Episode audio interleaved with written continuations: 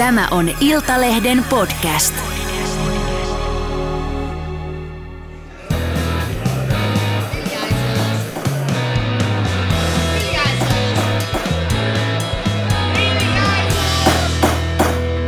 Politiikan puskaradio.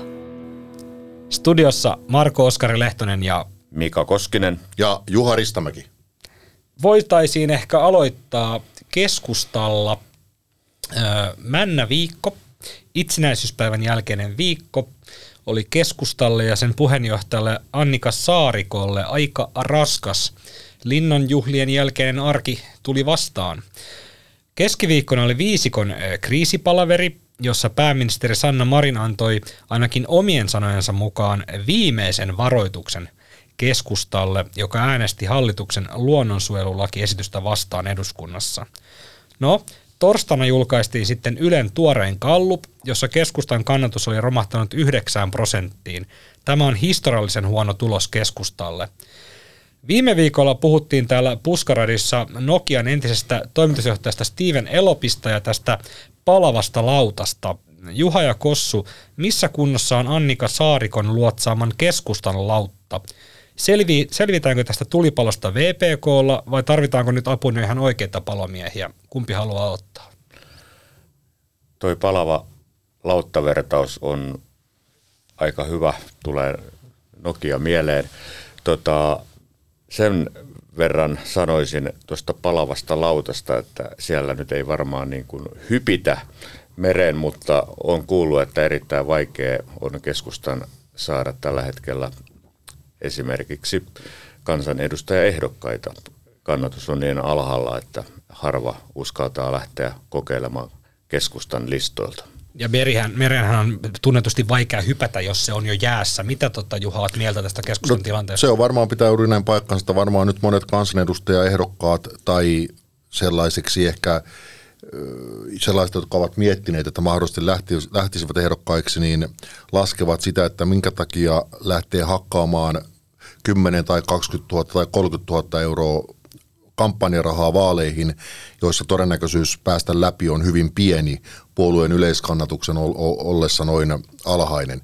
Se pitää tietysti muistaa, että, että, että se, mikä nuo valtakunnalliset kannatusluvut on, niin se ei ehkä ihan täysin kerro sitä keskustan tilannetta niissä maakunnissa, missä keskustalla perinteisesti on ollut kohtuullisen korkea kannatus, kannatusluku, että, että vo- voihan, voihan tuosta hieman piristyä ja tehdä jonkun verran paremmankin tuloksen, mutta, mutta se, että se, että jos puhutaan jostakin, Markus Lohi puhui jostain, että alle 15 prosentin ei me lähdetä hallitukseen seuraavaan ja, pitäisi, ja sitten on asetettu tavoitteeksi, että pitäisi tehdä parempi tulos kuin kuitenkin viime eduskuntavaaleissa, joka oli 13,9. Ei silloinkaan Muista- pitänyt hallitukseen lähteä. Ei, ei pitänyt. Niin kyllähän siihen, siihen 13,9 on aika pitkä matka tällä hetkellä. Mm. Että kyllähän se aika, aika huonolta näyttää se tilanne, eikä, eikä tässä nyt ole mitään semmoista näköpiirissä, mikä varsinaisesti keskustan kannatusta nyt loppumetreillä hirveästi nostaisi.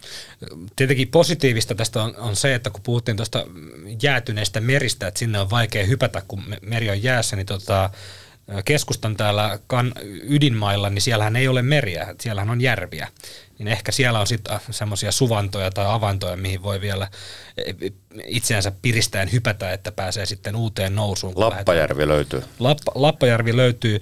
Tota, yritetään löytää kuitenkin jotain positiivista, koska keskusta on nyt tässä tilanteessa helppo lyödä, koska tota, puolueen kannatus mataa. Mä en tiedä, voiko enää puhua matamisesta, vaan nyt kyllä puhutaan jo niinku, niinku romahtamisesta, kun ollaan alle kymmenessä pinnassa. Niin jos jotain positiivista kuitenkin yritetään löytää, niin eikö tämä positiivista, että keskusta kuitenkin oli vasemmistoliiton edellä, tosin pienimmällä mahdollisella marginaalilla 0,1 prosenttiyksikköä. Keskustalla oli 9,0 ja vasemmistoliitolla 8,9, niin eikö tämän pysty kuitenkin nyt la, niin laskea positiiviseksi? Kossu. No ei siitä kyllä paljon positiivista löydy. Tuossa keskustan Kallup-kannatuksen pudotuksessa, niin tuota, jos se muuttaa prosenteiksi, niin siitähän tulee aika iso, iso lukema. Eli, eli silloin kun ollaan tuo 10 pist- pinnassa ja tota, niin melkein 2 prosenttiyksikköä tullaan alaspäin, niin, tuota, niin sehän on erittäin suuri se pudotus. Eli kun nopeasti katsoo sitä ää, tota, grafiikkaa, niin näyttää, että no siinä nyt tultiin taas vähän alas, mutta oikeasti kun ollaan jo hyvin alhaisilla tasoilla ja prosenttiyksiköissä melkein kaksi tullaan alas, niin silloin puhutaan niin kuin kymmenistä prosenteista ja, ja se on kyllä todella, todella paljon. Mm. Et se, mä yritin eilen, eilen kanssa hieman tota läpikäydä sitä, sitä syitä tai sitä niitä päätöksiä, mitä tämän hallituksen aikana on tehty, jotka ovat sitten johtaneet tähän keskustan aika roimaan alamäkeen vielä viime, viime eduskuntavaalienkin tuloksesta, niin tavallaan se on vähän semmoinen monipiippunen juttu, että paljonhan hallituksessa on tehty sellaisia asioita, jotka ehkä normaalioloissa olisivat olleet näyttäytyneet keskustan kannalta ja keskustan äänestäjien kannalta positiivisina asioina, että, että, että on tehty tämä sote-uudistus, jolloin kunnilta on poistunut tämä raskas soten tuottaminen, kunnille on annettu aika paljon rahaa, maatalouteen on annettu kohtuullisesti rahaa, vaikka maataloudessa niin kuin tuottajat väittävätkin, että, että tuottavuuskriisi on, on iso. Samoin, samoin perheille on annettu aika paljon rahaa, on tehty perhevapaa-uudistusta, ja, mutta siinä kuitenkin säilytään keskustalle tärkeä tärkeä kotihoidon tuki. Joo, ja, ennen ja, joulua tulee tupla lapsilisä. Kyllä. Se oli keskustalla ja, ja koulu, koulutus, koulutusta on tuettu aika paljon. Eli paljon tämmöisiä niin keskustan niin kuin vanhan pelikirjan mukaisia asioita on tehty.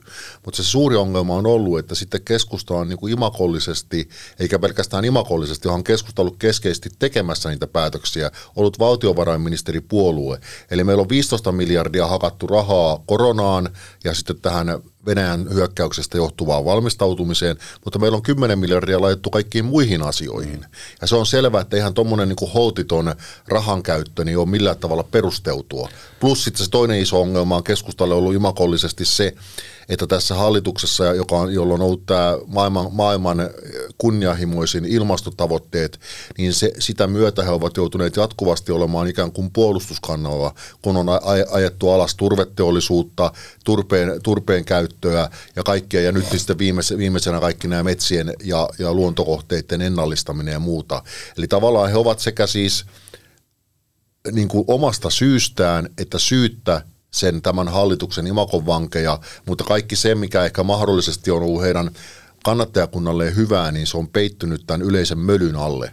Eli, mm. eli tota, mm. se on musta ollut se, niin se suuri syy, miksi keskusta on tuossa tilanteessa, missä he nyt ovat. Sitten on vielä Ukrainan, Ukrainan sota, Venäjän aloittama hyökkäyssota Ukrainassa. Minkä se ei takia, ollut keskustan vika. Se ei ole, joo, tehdään se nyt selväksi, että keskusta ei ole aloittanut eikä varmaan myöskään lopeta, mutta tota, se ei ole myöskään keskustan syy, ja se, mutta se on syy, että keskusta ei voi lähteä hallituksesta eikä oikeastaan kukaan muukaan puolue. Mm. Palaisin vielä noihin syihin, mitä Juha tuossa jo aika hyvin eritteli.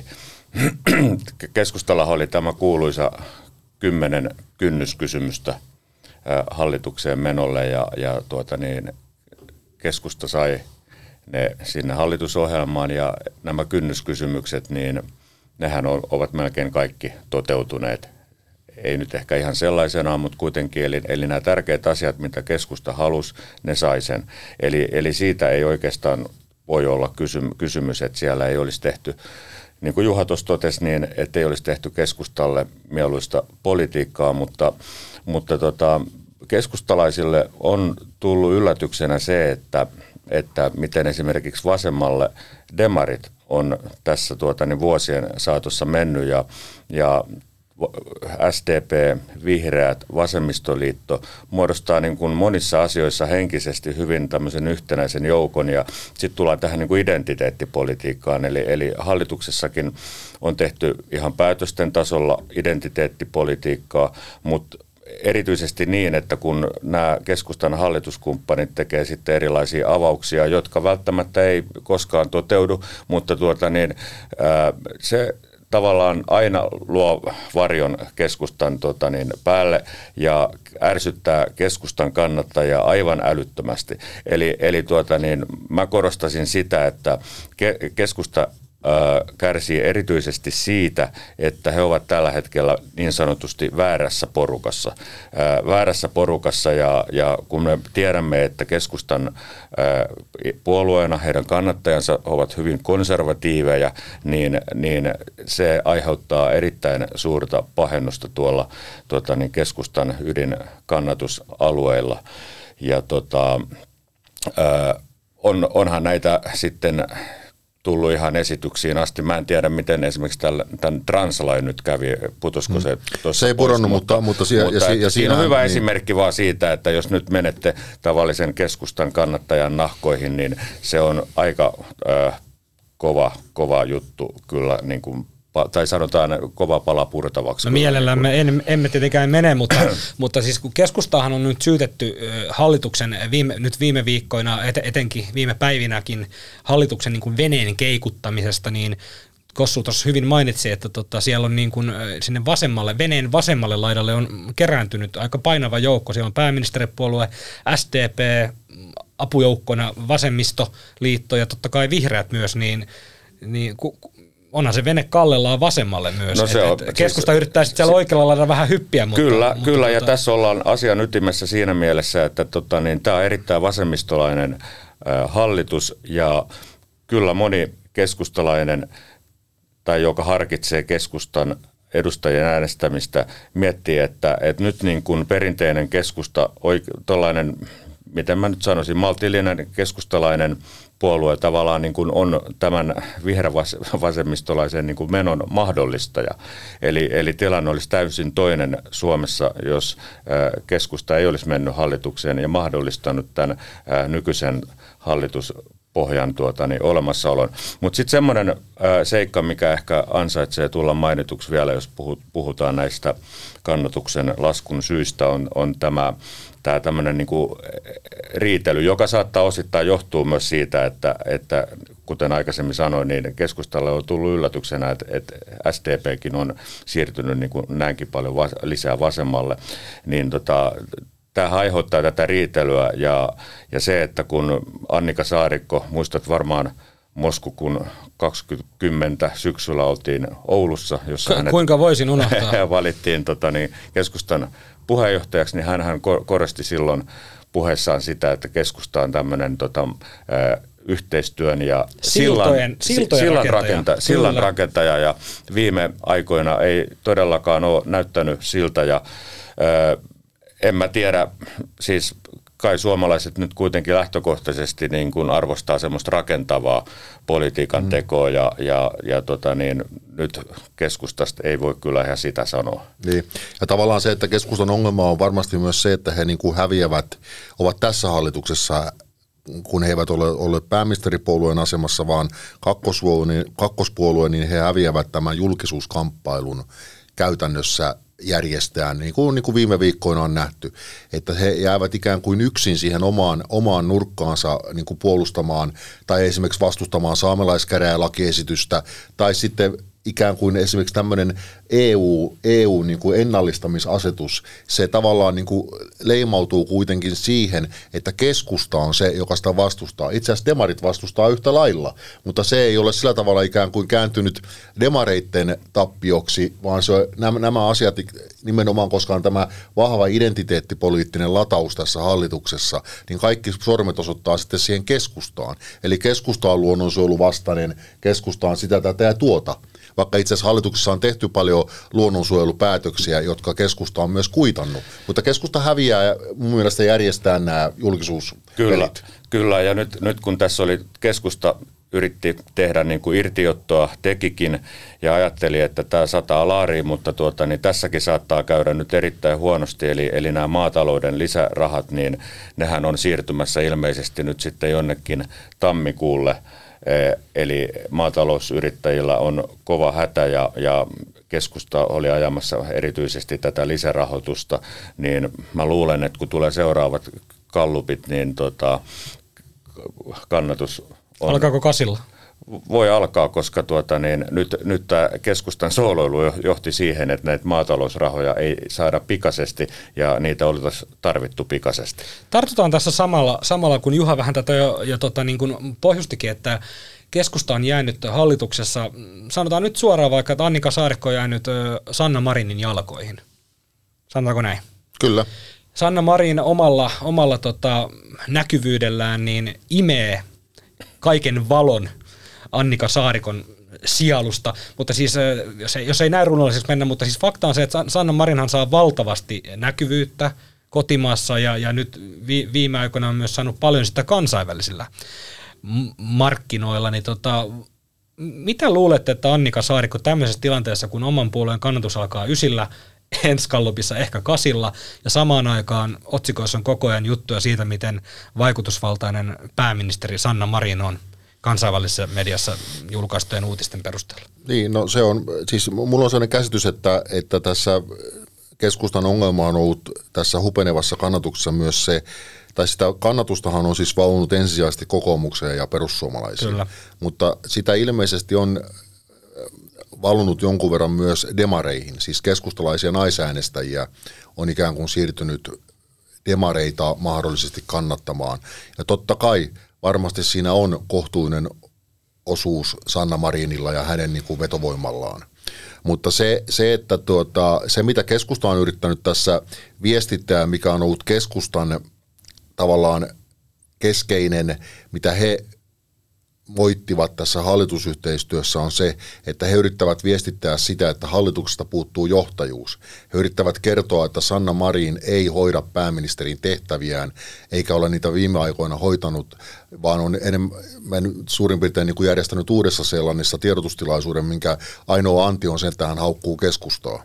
Niin se on tietysti niin kuin, se, on se keskustan viesti, mutta sehän ei ole kovin hyvin mennyt läpi, koska – pääministeri on niin valovoimainen tähti, koska hän on niin kuin, kuin politiikan Michael Jackson, että, niin kuin, että tota, hän on niin kuin suuri pop-tähti, niin siihen niin kuin imakoon ei tämmöinen, niin naljailu tunnu purevan. Mm. Et siis niin kuin mikä, mikä niin kuin Annika Saarikon vastaus on siihen, ei hän voi lähteä niin kuin kilpailemaan Sanna Marinin kanssa. Mm. Että tuota, se vastaus pitää löytyä hän jostain muista asioista. Mitä te ajattelette siitä, kun nyt, nyt Politikokin oli julkaissut uutisen, jonka mukaan Sanna Marin on, oliko se Euroopan vai maailman? Tämä oli Euroopan. Euroopan yksi Euroopan yksi, vaikutusvalta. Niin itse asiassa mä tuossa kattelinkin sitä juttua, juttua läpi. Tämähän on hyvä juttu, tämä Politiko, Politiko-tikohan on tota, niin, niin, tota, yhdysvaltalainen julkaisu, joka on, on ottanut vähän niin kuin myös Euro, EU-asioissa Financial Timesin aseman, eli se on se väline, jolle nykyään kaikki tämmöiset tärkeät EU-päätökset ja muut vuodetaan ja he ovat kovasti keränneet mainetta. Mutta tämähän on hauska tämä artikkeli.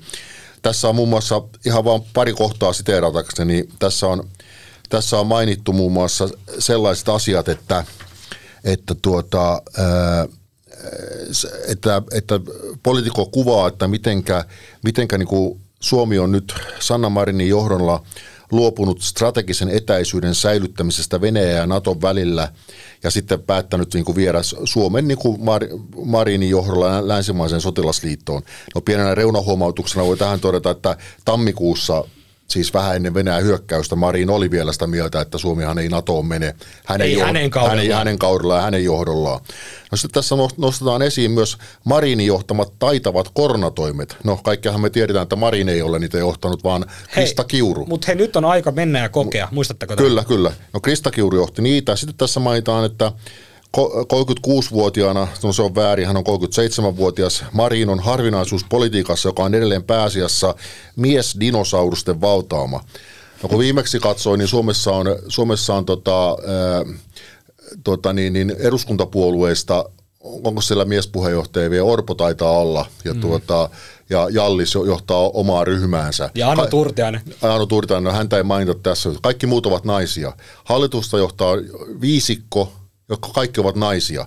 Että ilmeisesti nämä miesdinosaurukset ovat jossakin sellaisessa paikassa, että he eivät ole kovin näkyvissä.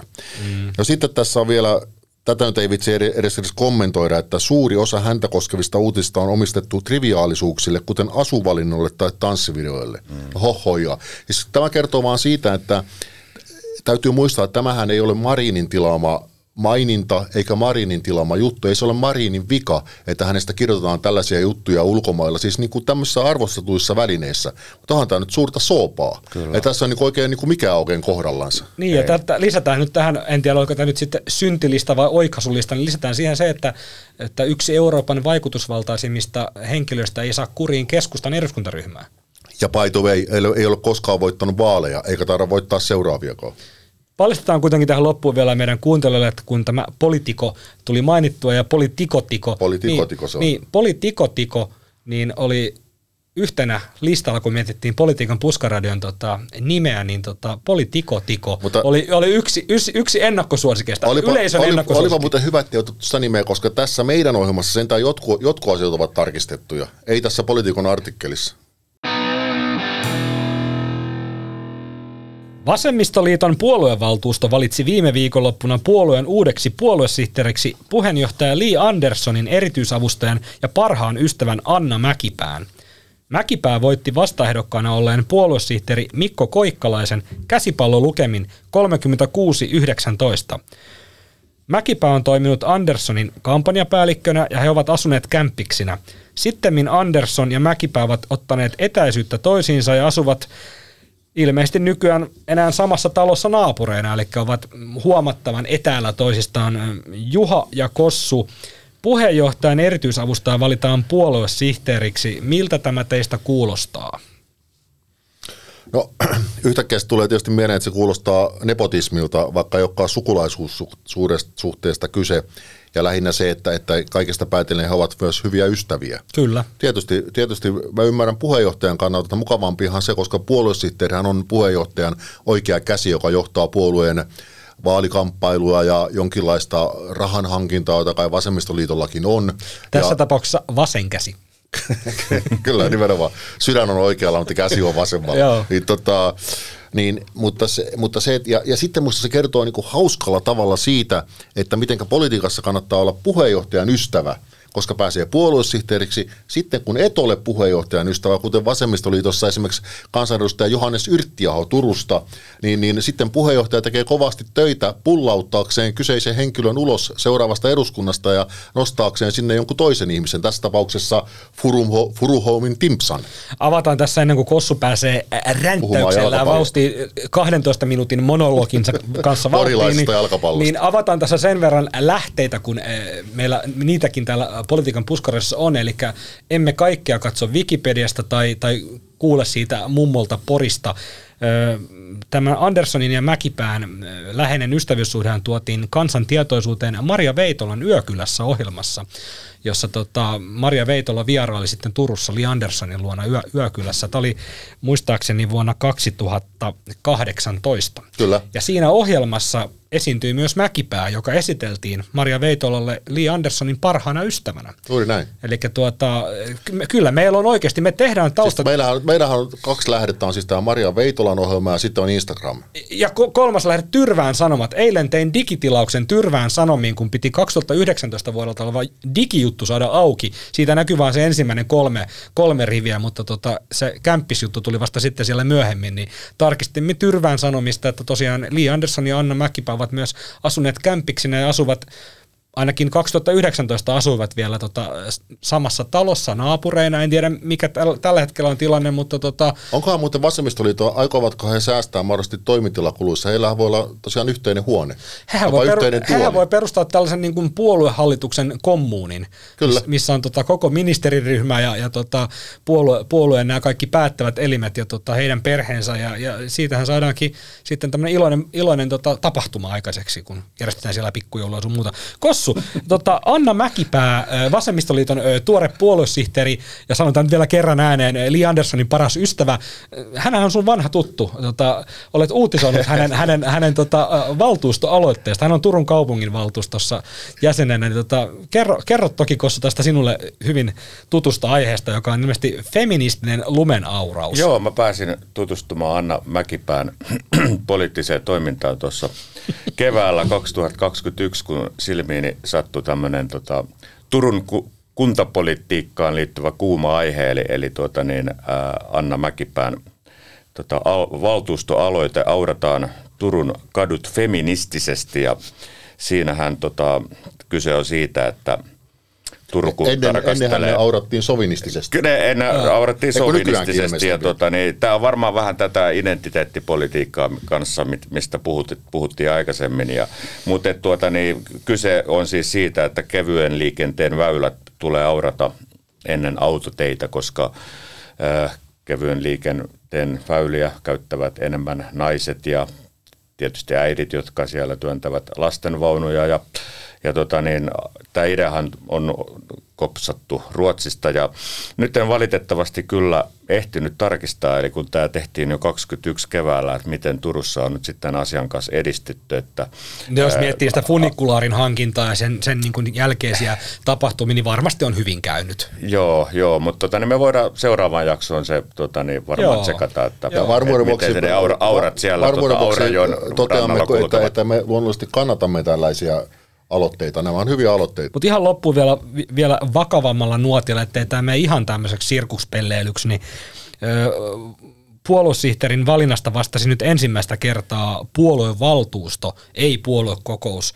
Ja näinkö siinä sitten Juha ja Kossu käy, että kun valtaa pitävät valitaan pienemmässä piirissä, niin se valta tuppaa sitten keskittymään yhä pienemmälle piirille. Että oli, kävikö tässä nyt tälleen niin kuin vanhanaikaisesti? No sitä en tiedä sen takia, että en tiedä kuka, kuka niin kuin, ö, kyseisen puoluesihteeri ehdokkaan nimen on tuonut esille, mutta totta kai – kun on kyse puolueen päättävistä elimistä, niin tapanahan niissä on, että jos puolueen puheenjohtajalla on vahva asema, niin puolueen puheenjohtajan ehdokas hyväksytään. En tiedä, oliko tässä tapauksessa, onko Li Andersson erityisesti ottanut kantaa siihen, mutta varmaan aika monet ehkä ovat siitä huolimatta ymmärtäneet, että jos hänen erityisavustajansa, kämppiksensä ja erittäin hyvä ystävänsä on ehdolla. Paras ystävä. Niin, pa, niin, niin saattaa olla, että puheenjohtaja on sitä mieltä, että tämä henkilö olisi syytä valita. Onko tämä muuten vasemmistoliitossa nyt pysyvä järjestely, että jatkossakin puoluevaltuusto valitsee? jatkossakin Li Andersson paras ystävä valitaan. puoluevaltuusto valitsee puoluesihteerin. Mä en tiedä, oliko tämä niin, niin sanottu pilottihanke, että tuota, koska sekin, otetaan siitä opit talteen ja kopit talteen. Että joo, tuota. koska sekin tuntuu vähän hölmöltä, että että en nyt muista syytä, minkä takia edellinen puoluesihteeri lopetti, mutta ei kai sen takia nyt kuitenkaan myöskään mitään ylimääräistä. No, no siis ei hän, hän lopettanut, vaan, ei hän lopettanut, vaan hävisi.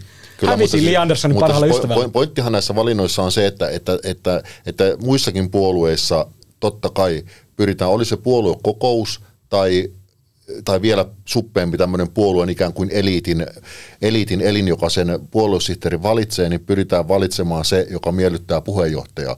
Muistan esimerkiksi keskustan yhdestä puoluekokouksesta, silloin kun Juha Sipilä oli puheenjohtaja, kun Jouni Ovaska valittiin puoluesihteeriksi, olisiko ollut Seinäjoella, niin Juha Sipilä ei tietenkään julkisesti ottanut mitään kantaa siihen, koska oli, oli muun muassa Mari Kokko siinä ehdokkaana, oli muitakin varmasti puoluesihteeriehdokkaita siihen nimeen, kuka hänelle eniten sopisi. Joten se tehtiin niin, että siellä puhujapöntössä, kun nämä kannatuspuheenvuorot, meni Ahti Tahkola, joka, jonka kaikki tiesi, että hän on erittäin vankka Juha Sipilän rahoittaja ja kannattaja. Niin Ahti Tahkola kävi kertomassa puhujapöntössä, että Jouni Ovaska pitäisi valita puoluesihteeriksi, jolloin koko puoluekokous yleisö tiesi, tiesi, että tässä on nyt puheenjohtaja Juha Sipilän ehdokas. Ja, ja Jouni Oaska myös valittiin. Ei tavallaan ne on hoidettu, ne hoidetaan yleensä tällä tavalla, että puheenjohtaja ikään kuin likaa käsiään sotkeutumalla siihen kamppailuun, mutta sitten annetaan niin kulisseissa ymmärtää, että kuka on se puheenjohtajan ehdokas. Otetaan muutama fakta vielä tähän pöytään ennen kuin, ennen kuin mennään seuraaviin aiheisiin. Faktahan on siis se, että hallit, tämä hallituskausi päättyy huhtikuussa vaaleihin. Sitten tietenkin alkaa hallitusneuvottelut ja näin päin pois. Mutta tilanne on se kuitenkin se, että näillä näkymin vasemmistoliitto viettää seuraavat neljä vuotta oppositiossa. Siltä se niin kuin tällä hetkellä näyttää. Mm kun ollaan mietitty tuota mahdollista hallituspohjaa. Toki on mahdollista, että hallituspohja on sellainen, että siellä myös vasemmistoliitto on, mutta tällä hetkellä näyttää Mosku siltä. ennustaa tuossa jo tuota uutta sate, sateenkaarihallitusta. Joo. Vasemmistoliiton vähemmistöhallitus. Joo, mutta mut, okay, mut, mut jos, nyt, jos nyt ollaan kuitenkin jos hiljaisen... hiljaisen hy, Vietetään hiljainen hetki vasemmistoliitolle. Annatte hiljaisen hyminän merkiksi, että voidaan jatkaa tätä, tätä, tätä, tätä tarinaa siitä, että vasemmistoliitto todennäköisesti viettää seuraavat neljä vuotta tota, oppositiossa, niin sehän tarkoittaa sitä, että äh, tämän Anna Mäkipään erityisavustajapestihän on sidottu tuohon Lee Andersonin ministeripestiin, eli kun se päättyy keväällä, niin myös Anna Mäkipään erityisavustajan tehtävä päättyy, niin tässä nyt sitten hoidettiin tota, mm. Lee Andersonin parhaalle ystävälle tota, työpaikka. Joo, Kyllä. tämä on ihan totta, koska tuota, niin nythän on ollut tuo erityisavustajien jouk- joukossa niin valtavaa liikehdintää, koska, koska tuota, niin hallituskausi on lopulla ja sitten monet, näin. monet niin kuin, tuota, niin, hakeutuu sitten. Emmekä siis tuota, siis missään nimessä väitä, että Lee Anderson on eh, junaillut tämän puolussihteeripaikan hyvälle, parhaalle, anteeksi, parhaalle ystävälleen ja erityisavustajalleen, mutta puhumme siitä nyt yleisellä tasolla. Koska siis Ju- Juuri näin, ja tämä on muusta mu- muutenkin aika iso yhteiskunnallinen ongelma, jonka edessä olemme kaikki polvillamme, se, että kun nyt vaalit taas lähestyvät, niin on suuri joukko erityisavustajia, joille kaikille ei ole tai valtiosihteereitä, joille kaikki poliittisia valtiosihteereitä, joille kaikille vielä ei ole löytynyt uutta työpaikkaa, niin hehän joutuvat, Herra Jumala, olemaan vaikka puoli vuotta karenssissa täydellä valtion palkalla sitten vaalien jälkeen. Onko tämä nyt tällainen Onko tämä yhteiskunnallinen vääryys? Onko tämä tämmöinen poliittinen kohtaanto-ongelma? Kyllä. Vallasta tulikin mieleeni HUSin diagnostiikkajohtajana koronataistelun eturintamassa perinteisessä ja sosiaalisessa mediassa taistelut Lasse Lehtonen, joka pyrkii eduskuntaan kokoomuksen ehdokkaana. Juha, sulla oli jotain tietoa kokoomuksen erityisoperaatiosta, jonka tavoitteena on vallata Kepun viimeinen linnake, eli kansaneläkelaitos Kela. Joo, kieltämättä tässähän on lähteenä tuntematon mies Ruttopuistossa, mutta kuitenkin, kuitenkin tuota, joka tapauksessa kaupungilla puhutaan, niin kuin on tapana sanoa näissä yhteyksissä, että äh, Lasse Lehtonen lähtee nyt ehdok- ehdokkaaksi, kansanedustajaehdokkaaksi. Hänhän on siis niin kuin hyvin pätevä ehdokas siinä mielessä, hän on hyvin tunnettu. Hän on koulutettu, joka on kokoomuslaiselle tärkeää. Sanavalmis. Ja, kyllä, ja hän, on niin kuin, hän varmasti pystyy nyt niin kuin vaalikampanjan aikana niin kuin rusikoimaan alkavan sote-uudistuksen ja hyvinvointialueuudistuksen niin kuin maan rakoon o- omilla argumenteillaan, mutta siis se, mistä, mistä puhutaan, on se, että nyt kun keskusta on tuossa kannatusalhossa, niin kuin tässäkin on puhuttu, niin ei keskustalla ole enää hirveästi vääntömomenttia, ja varsinkaan jos he eivät ole hallituksessa näihin korkeisiin johtajanimityksiin. Ja kun Kelan pääjohtajan paikka tulee tässä piakkoin kohta auki, niin on puhuttu siitä, että Lasse Lehtonen voisi olla oikein hyvä kokoomuksen, kokoomuslainen siihen sen viran mitat täyttävä tohtorismies. Eli mm. kokoomuksessa on kuitenkin hinkua, että jos, josko nyt tällä kerralla, jos keskusta ei ole hallituksessa, niin niistä tässä paikka voisi keskustalta. Toki tietysti, jos keskusta siitä pinnistelee 12 prosentin kannatukseen, niin hallituksen ovi on jälleen pikkuisen raollaan, ja siinä tapauksessa... Ja Kelan pääjohtajankin hu- virkahuoneen ovi on vähän raollaan. Ja siinä tapauksessa keskusta varmasti kysyy, että minkä luun te voitte sieltä pöydästä heittää meille. Niin ehkä tämä Kelan pääjohtajuus voi olla se yksi niistä luista, josta käydään siis kauppaa. Lehtonenhan oli vuonna 2019 viime kerralla, kun haettiin Kelalle pääjohtaja, niin oli kolmen kärkihakijan joukossa, mutta tota, pääjohtajan paikka meni sitten STMn sosiaaliturva- ja vakuutusoston ylijohtajalle Outi Antilalle. Antila aloitti tehtävässään äh, 2020 alussa. Tota, tähän Antilaan liittyy ihan hauska tämmöinen tota, Kela-tarina, että hän haki myös sitä edellisellä kerralla, tota Kelan pääjohtajaksi, mutta hävisi tässä tota, Kelan valtuuston niin kuin äänet menivät tasan, mutta tota, Antila hävisi sitten Elli Aaltoselle tota, arvalla tämän paikan, eli tota, joskus, joskus ar, arpa käy ja joskus ei, mutta tota, nyt, nyt viime kerralla Antila sitten, tota, ei tarvittu enää arpa onnea, mutta voitti tässä äänestyksessä STPn entisen kansanedustajan Hanna Tainion äänin 8-4, eli salibändi lukemin, niin tota, et, et, et ker, kerran hävinnyt, kerran voittanut, mutta tota, mä en tiedä nyt sitten Lasse Lehtosesta, että tota, viimeeksi, viimeeksi ei päässyt finaalikierrokselle, että olisiko täl, tällä kertaa sitten niinku tavallaan eduskuntakampanjan kautta sitten tota, kohti, kohti Kelan tota pääjohtajuutta. Se voi olla hyvinkin, hyvinkin mahdollista. Muistelimme viime viikolla täällä politiikan puskareidessa puolustusministeri Antti Kaikkosen legendaarista mainettaan parempi vaalislogania. Kehitimme presidenttikisaan tyrkyllä olevalle Kaikkoselle uuden sloganin, joka oli ei paskempi presidentti. Itse asiassa nyt maaseudun tulevaisuushan julkaisi presidentti Kallupin, jossa tota Pekka Haavisto oli ykkösenä ja, ja politiikan puskaraidon ennustuksen mukaisesti Olli Rehn oli äh, romahtanut, oli toki kakkosena, mutta kannatus oli romahtanut 20 pinnasta 14 pinnaa. Ja siellä oli sitten myös Juha Mika Aaltola pronssisijalla, eli siellä on nyt tavallaan pe- kolme ehdokasta, joista kukaan ei ilmoittanut lähtevänsä presidenttikisaan ja joista kaksi ei ole antanut siihen minkäänlaista osviittaa. Niin tuota, Käytännössä Olli Rehn on kyllä Onko se jollain tavalla mun mielestäni... mun mielestä se on kierrellyt, se on kierrellyt niin kuin kissa kuumaa siis- puuroa. Onko ilmoittautunut? No ei hän ole siis suoraan sanonut, että lähden ehdolle, mutta tuota, niin hän on tavallaan niin kuin, no niin kuin henkisesti, hän ei ole tietenkään niin kuin kiistänyt mitään ja näin, ja hän toimi, toimii tällä hetkellä niin, että, että hänestä, hän haluaa ehdokkaaksi. Mut hei. Että se on aika, aika läpinäkyvää ollut se Mut- Reenin toiminta mut- tässä suhteessa. Sovitaan tässä näin, että nämä kolme lähtee ehdolle, eli Pekka Haavisto, Olli Rehn ja Mika Aaltola, jos kaikki ehdolla, niin mm, voitaisiko me kehittää heille vaalisloganit? Mä tässä just mietin. Pekka Haavistolle, en tiedä uskotaanko tämmöistä näin nykyaikana sanoa, mutta näinä voke-aikoina, mutta tämmöinen ei mikään musta Pekka.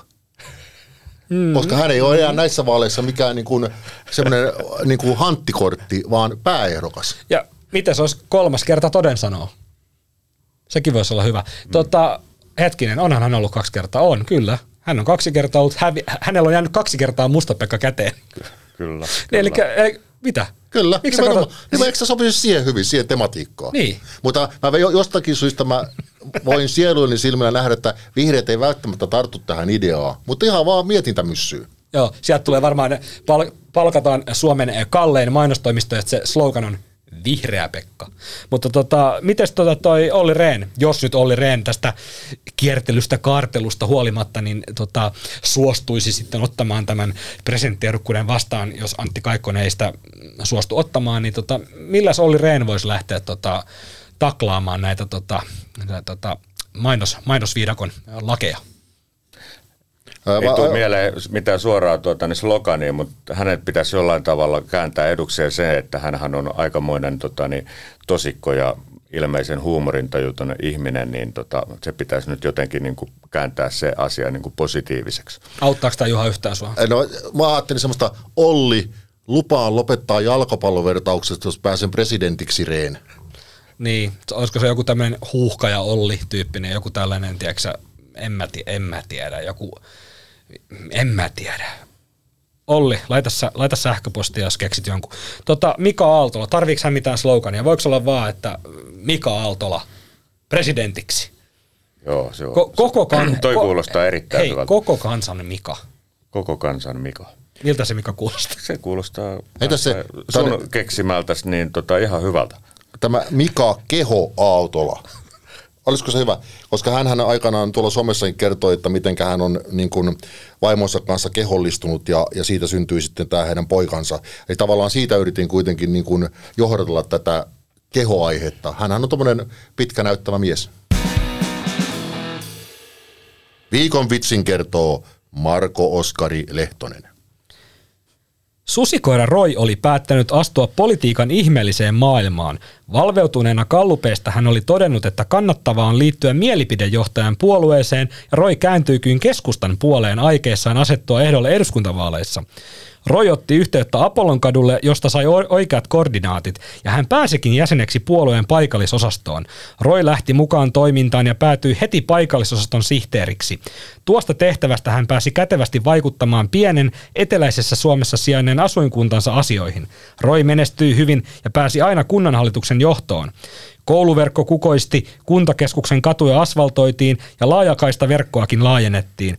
Kuntavaikuttaminen ei kuitenkaan riittänyt Roille elannoksi, vaan YT-neuvotteluissa hänet saneerattiin tehtävästään ja edessä oli muutto. Kasvukeskukset kut- kutsuivat ja vankkana maaseutukaupunkien puolustajana Roy päättikin koettaa onneaan Jyväskylän seudulla. Muutettuaan alueelle hän hakeutui Keski-Suomen keskustalaisiin. Roy päätti asettua ehdolle eduskuntavaaleihin ja ima, imakonsa terävöittämiseksi kasvatti komean kiharapilven. Hänen hiuskuantalonsa keräsi valtaisan ihailun ja hän vaihtoikin kokonaan alaa alkaen hiusmalliksi. Kun imako oli rakennettu ja työtäkin löytynyt, alkoi Roy suunnitella kampanjateemojaan ja paikallisvaikuttamista tarkemmin. Roy huomasi kuitenkin pian, että vaikuttaminen ja uusien avausten keksiminen Keski-Suomessa oli hankalampaa. Hän pyrki tekemään aloitteita alueellisten teiden parantamiseksi, mutta ne oli jo tehty. Roille tuli mieleen silta Päijänteen yli, että saataisiin yhteyksiä nopeutettua, mutta sekin oli tehty jo aikapäiviä sitten. Paljastui Roille sitten lopulta, että tarmokas pitkän linjan poliitikko, ministerinäkin useaan otteeseen toiminut keskisuomalainen, oli jo ajanut kaikki hänen keksimänsä tavoitteet läpi. Hän ei ollut kuullut kenellekään ennen käyneen näin. Tästä Roy totaalisesti masentui ja itsekseen tuumi, että harvan, harva aivan turhana pekkaroi kuin perhana tukkaroi. Ei vittu mikä paska vitsi.